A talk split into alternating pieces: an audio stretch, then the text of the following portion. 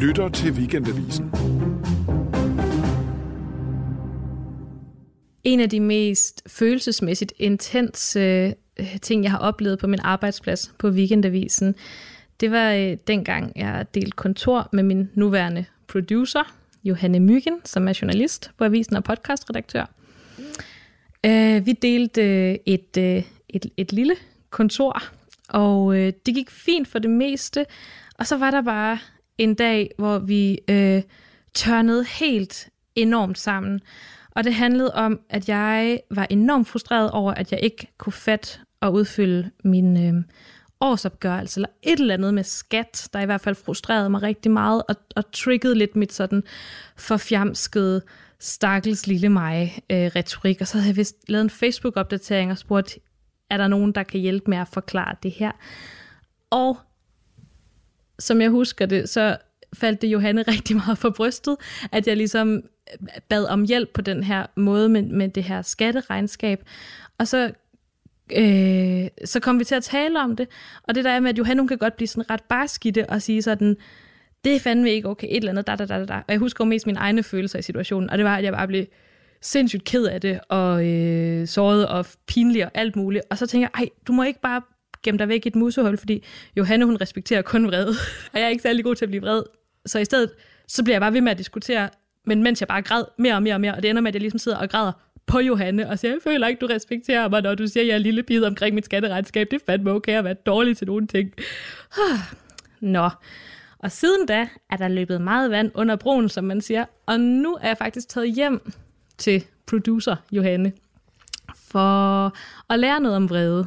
Vi skal tale om vrede, og jeg skal høre, øh, hvordan man har den, og måske også, øh, hvordan, i hvor høj grad man skal styre sig med sin vrede. Så jeg vil bare gerne starte med at, øh, at spørge dig, Johanne, hvornår har du sidst været rigtig stiktosset? Jamen, det var jeg i, øh, i forgårs. Var jeg både rigtig vred på min søn, og rigtig vred på min eksmand, og øh, nu er vi jo hjemme hos mig. Mm-hmm. Og øh, der bliver råbt rigtig meget herhjemme. Det gør der virkelig. Jeg, det der med vrede, det er en følelse, jeg kender. Det er en følelse, jeg behersker.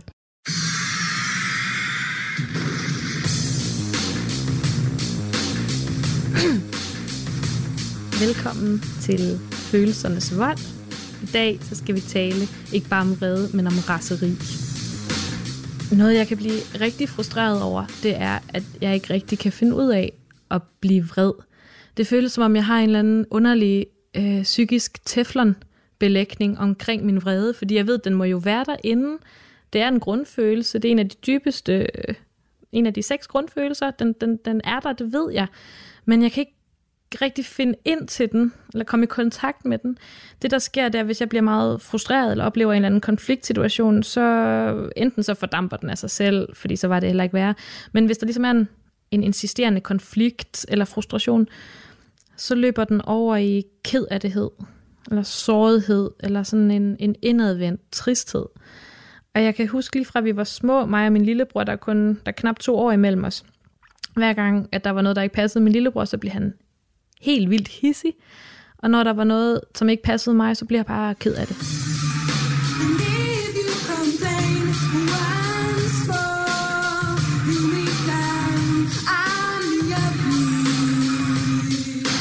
Jeg har altid været meget hissig. Altså, jeg tror også, der er et, en del af et genetik i et, et temperament, og jeg kommer simpelthen fra en familie af råbende mennesker. Altså selv min farmor blev meget vred, ikke? og min far blev det, og jeg bliver det. Øhm, men det er jo også altid en ret forbudt følelse selv for mig, og det har altid været en følelse, jeg har fået at vide, altså sådan, var ret negativ.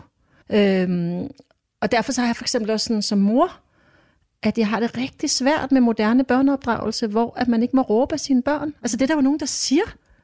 Og jeg har det bare sådan, altså, jeg lavede en artikel til Weekendavisen faktisk, hvor der var en kvinde, der fortalte om, at hun var blevet øh, indberettet til kommunen og havde haft en samtale med socialrådgiveren, hvor at socialrådgiveren havde anbefalet hende ikke at hæve stemmen over for sine børn.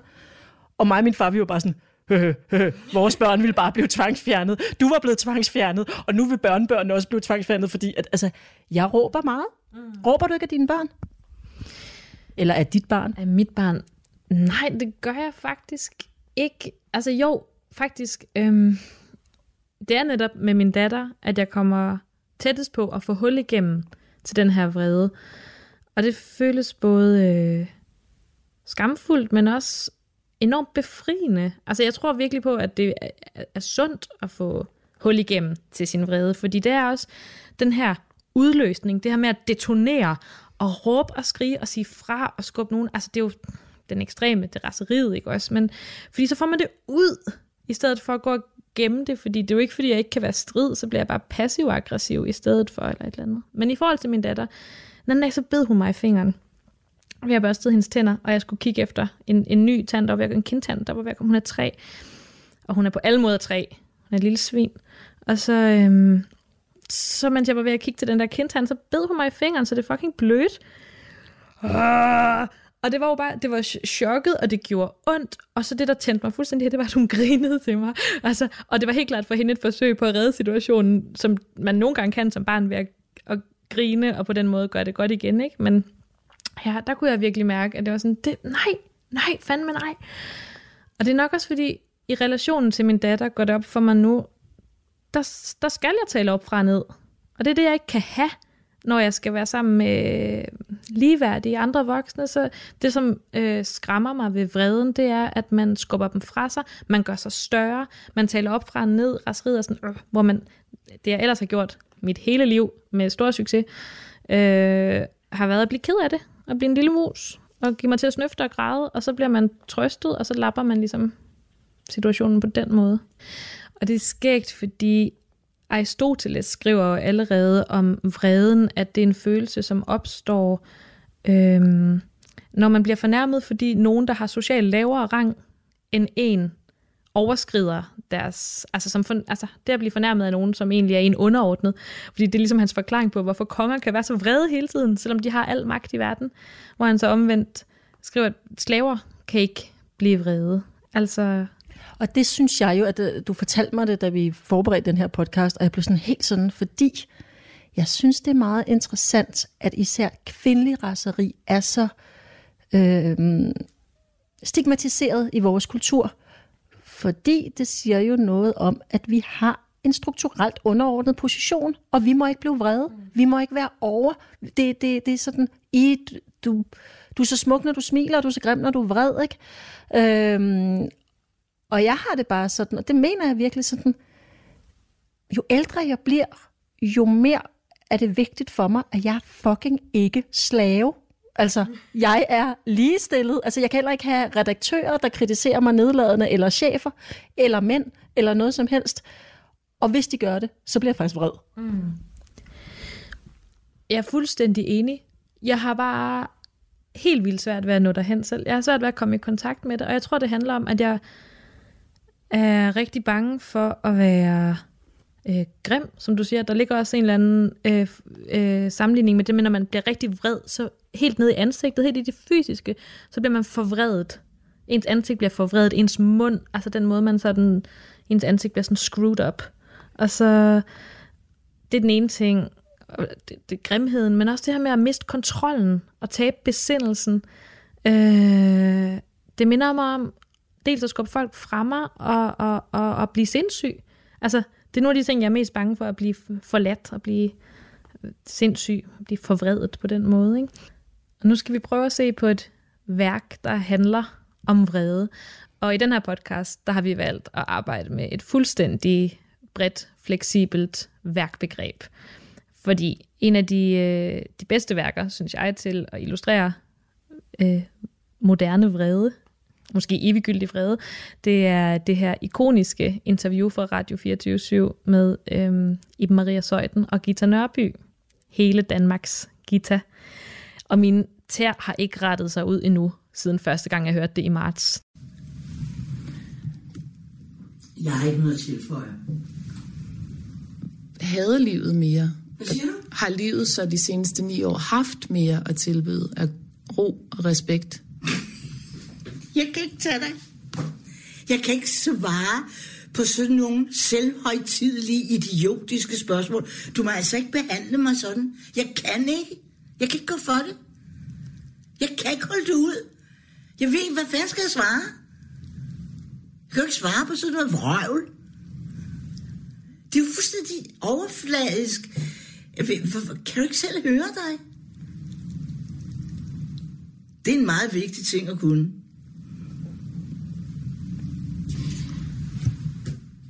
Skal vi lave en kop te? Ikke engang det kan du sige som et menneske. Skal vi lave en kop te?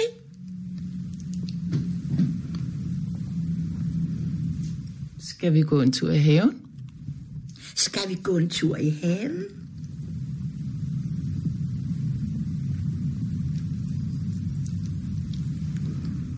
Er det et nej? Stakkels dig. Hvad siger du? Stakkels dig. Hvorfor? Fordi du slet ingenting. Du byder ikke på noget, du er ikke. Skal vi lave en kop te? siger du med en lille sød stemme. Skal vi kun tur i haven? Altså, jeg er et voksen menneske. Jeg, jeg, jeg svarer ikke på sådan noget idiotisk noget. Jeg kunne ikke falde mig ind. Jeg vil ikke have det.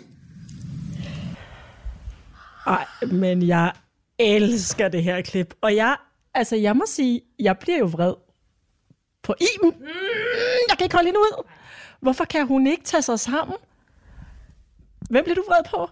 Jeg, jeg bliver vred på Gita.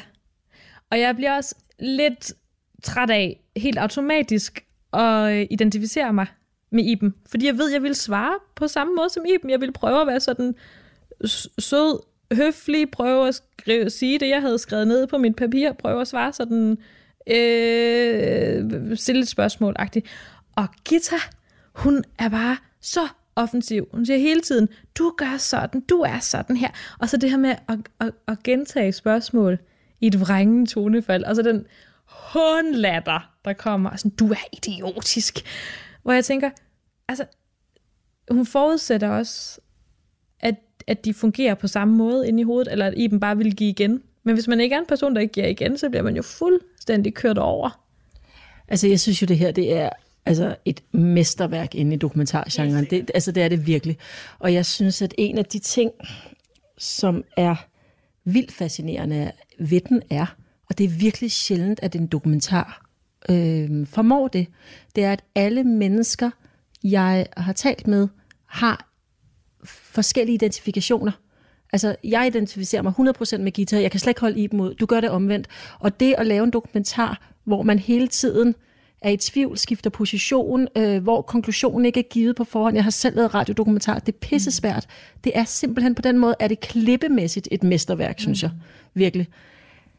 Det, der også er sjovt, synes jeg, ved Gita her, det er, at man normalt taler om vrede. Du taler også om vrede som et kontroltab, og man mm. taler også om blind raseri. Men det er jo en meget seende Gita. Mm. Det synes jeg. Hun ser jo Iben. Hun, hun afslører hende jo. Iben prøver at afsløre hende, men jeg synes, Gita bliver afsløret, eller jeg synes, Gita afslører Iben.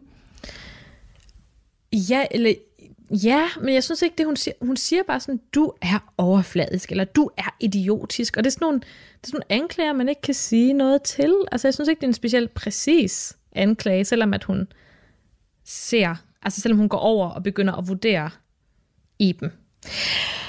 Øhm, jeg tror også nogle gange, det er sådan en generationskløft ting, altså fordi jeg oplever tit, at, at min generation og dem, der er yngre, ligesom enten bliver de beskyldt for at være for følsomme, eller også for at tale mega grimt. Og så tænker jeg, i forhold til at tale mega grimt, altså, damn, Gita, hun går virkelig til den. Og så også, men især det andet faktisk, det her med, at man ligesom bliver bedt om at tage sig lidt sammen, eller blive sådan lidt mere hårdhudet, eller sådan, der må man fandme være lidt streetwise, eller et eller andet, ikke? altså kunne tage det. Og jeg tænker sådan, hvad, hvad er det for en logik, at man bare skal blive mere forhærdet? Men det er jo, altså, det er jo min logik. Altså, jeg er jo også 10 år ældre end dig, hvis jeg ikke er mere. Øhm, og, øh, og det er rigtigt. Og jeg, faktisk så bliver jeg sådan helt sådan feministisk en lille smule flov. Fordi at, at øh, det kan jeg mærke, at jeg, øh, jeg bliver vred på generationen af følsomme unge, perfekte piger. 12 den der aggression, der også ligger i vores kultur omkring den pigetype, mm. som jo egentlig ikke er rimelig, fordi hvornår er der noget galt i at være dygtig? Og hvorfor, altså, og samtidig bliver jeg sådan lidt, Iben, du kan da ikke være journalist, hvis du ikke kan improvisere. Nej, det er også rigtigt. Men jeg synes, det er meget ambivalent med den der sødme.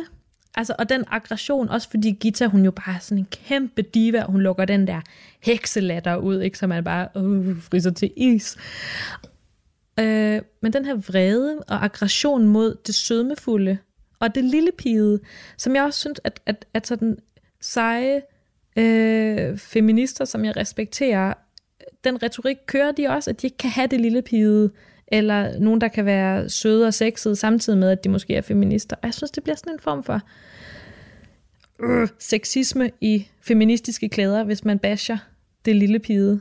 Samtidig med, at jeg rigtig gerne vil af med det i mig selv nogle gange. Men det bliver jeg også ramt af, fordi jeg kan huske, at, at øh, jeg på et tidspunkt lavede et essay omkring kvinders stemme, om det, der hed Vocal Fry, hvor der var en af de der lingvister, der sagde, vi har simpelthen så travlt med at polise kvinder. Og det er rigtigt, det her setup er jo også vores kulturs, altså vi elsker det, det er sådan, det er en gladiatorkamp mellem kvindetyper, ikke? Man kan ikke helt forestille sig en, øh, man kan ikke helt forestille sig et lignende setup med Jørgen Let og, hvem kunne det være, Hassan Prejsler? altså. Nej, og det er også, det ville også være en mærkelig øh, samtale, hvis det var to, der havde samme temperament. Ikke? Eller så ville det bare være, det synes jeg tit, at jeg oplever, at så folk råber bare indtil de får ret, og så folder jeg altid helt sammen, fordi jeg kan ikke være i den der råberetorik særlig længe ad gangen. Men det er også noget med, at altså, så, jeg tænker også, hvis man er parterapeut eller et eller andet, så vil man også elske at spille den her samtale, fordi det er bare et eksempel på folk, der to mennesker, der tror, de kommunikerer, tror, de taler samme sprog, og overhovedet ikke gør det. Altså, de, de svarer jo ikke på det hinanden. De taler fuldstændig i øst og vest. Og selvom de forudsætter, de taler det samme sprog, fordi de for det første taler dansk, og for det andet er inde i den her sociokontekst, der hedder interviewsituationen, som de begge to kender. Men alligevel, så det bare, altså de står bare på hver sin side af en kæmpe kløft, og skriger af hinanden, eller skriger og prøver at være høflige. Øhm. Nå, men en måde at låne autoritet, hvis man ikke selv føler, at man lige har den, det er at begynde at citere gamle græske klassikere, så det vil jeg gøre nu. Øhm, den tragedietrilogi, der hedder Orestien af Aeschylus, har altid været en af mine yndlings, øh, fordi øh, på grund af furierne i den græske mytologi, der er furierne hævngudinder fra underverdenen, øh, som bliver beskrevet som, som hæslige kvinder øh, med slanger i håret og om kroppen og om armene og vinger. Og de vil grundlæggende bare have hævn. De er bare rasende.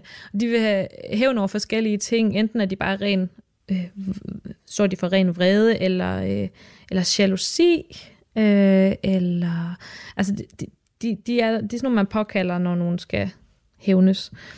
I OSD'en, det er sådan en, en, en, en hævntragedie, hvor at det starter med, at Clytemnestra, en, øh, en hustru, slår sin mand, kong Agamemnon, ihjel. Og så, øh, det er en uret, så bliver Apollon vred over det, så skal sønnen Orestes, da han bliver voksen, slå sin mor ihjel for at gøre det godt igen. Da hun så kommer til underverdenen, så får hun fat i furierne og fortæller dem, hvad Orestes har gjort. Det skal hun ikke sige to gange. Og så, altså, så er det sådan nogle skovhekse, ikke, der flyver op på jorden og bare piner og forfølger Orestes, fordi han har slået sin mor ihjel, og han skal zone, og han skal dø, og han skal bløde osv. Og Orestes flygter hele vejen til Athen, banker på med furierne i hælene og bliver lukket ind af visdommens gudinde Athena, som så øh, improviserer en, øh, en retssag den kulturs første retssag, ikke? hvor at, at, at, at furierne så anklager Orestes for det her modermor. Og, øhm, og hele den øh, tragedie beskriver ligesom det paradigmeskifte, eller sådan den, det skifte i logikken og moralen, hvor man går fra at have øh, blodfighter og sådan noget vendetta, ligesom i de nordiske sagager, hvor man er nødt til at hævne sin slægts blod med mere blod, til et civiliseret samfund, hvor at man øh, har et upersonligt retssystem, der tager sig af den slags konflikter.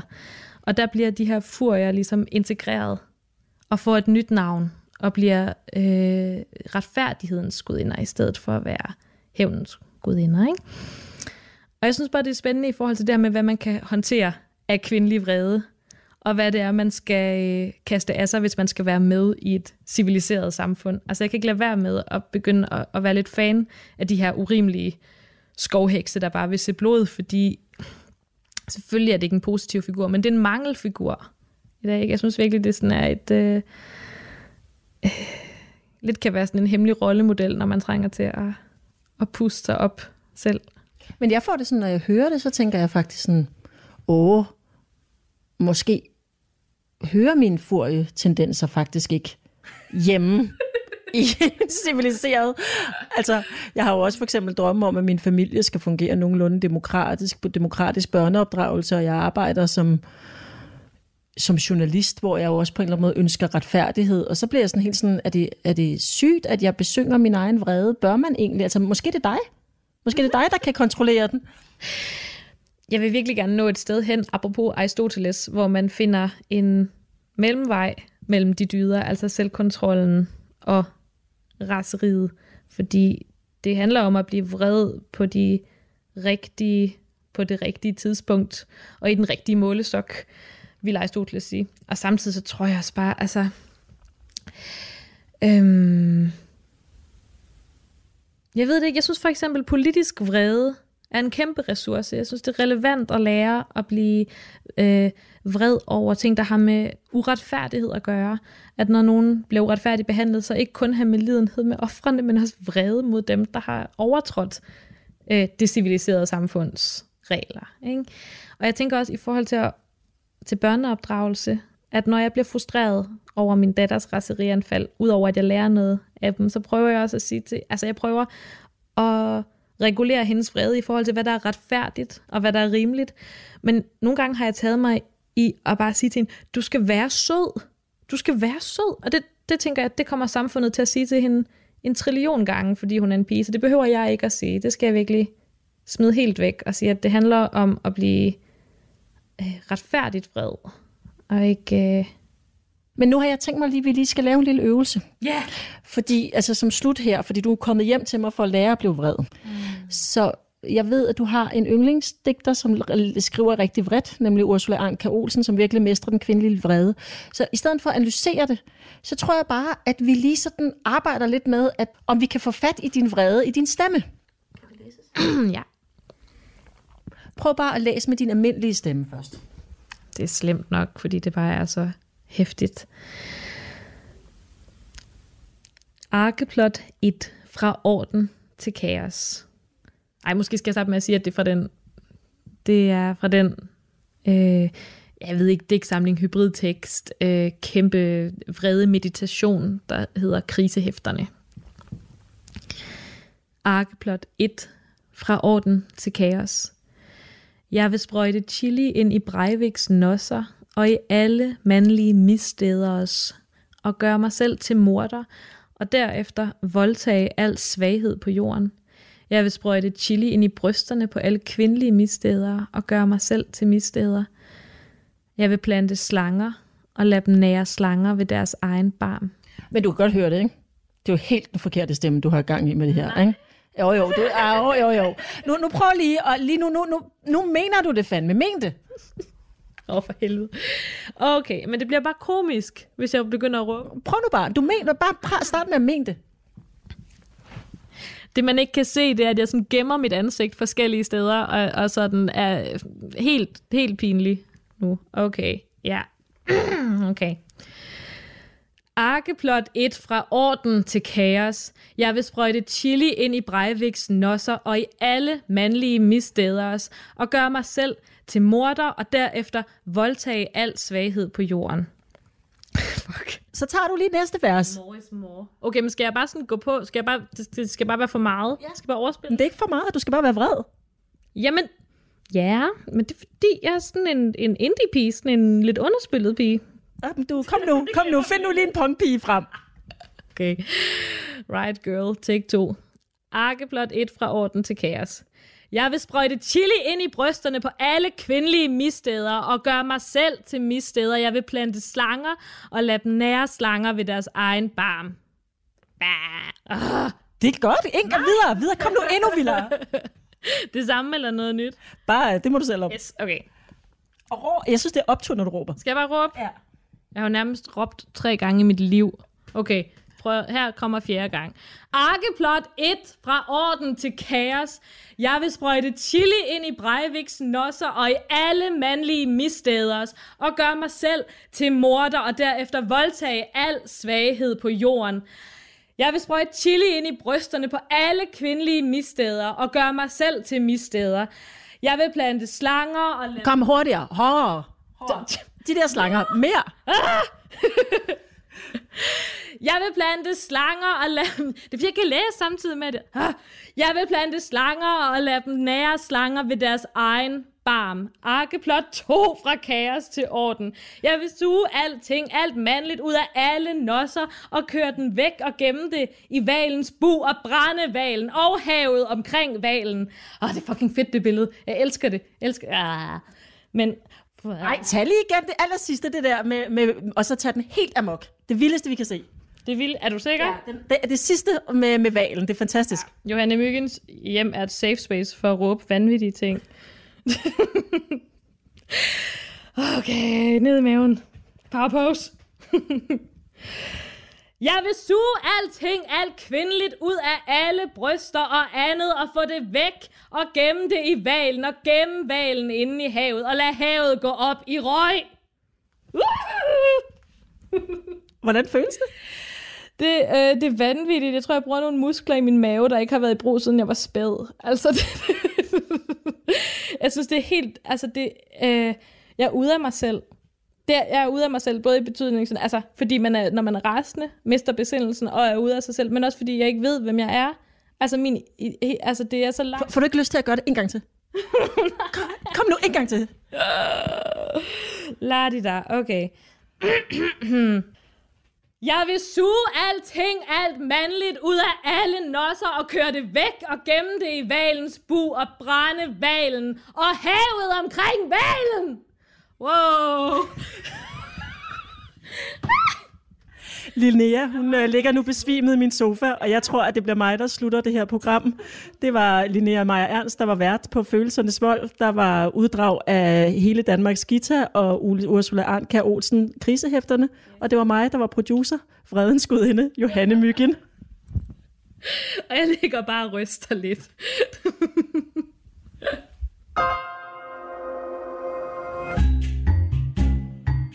Du lytter til Weekendavisen.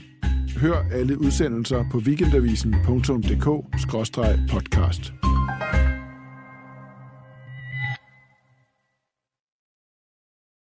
Podcasten er sponsoreret af Maxus, som netop er lanceret i Danmark med 100% elektriske biler med moderne teknologi og højt udstyrsniveau. Find din forhandler på maxus-danmark.dk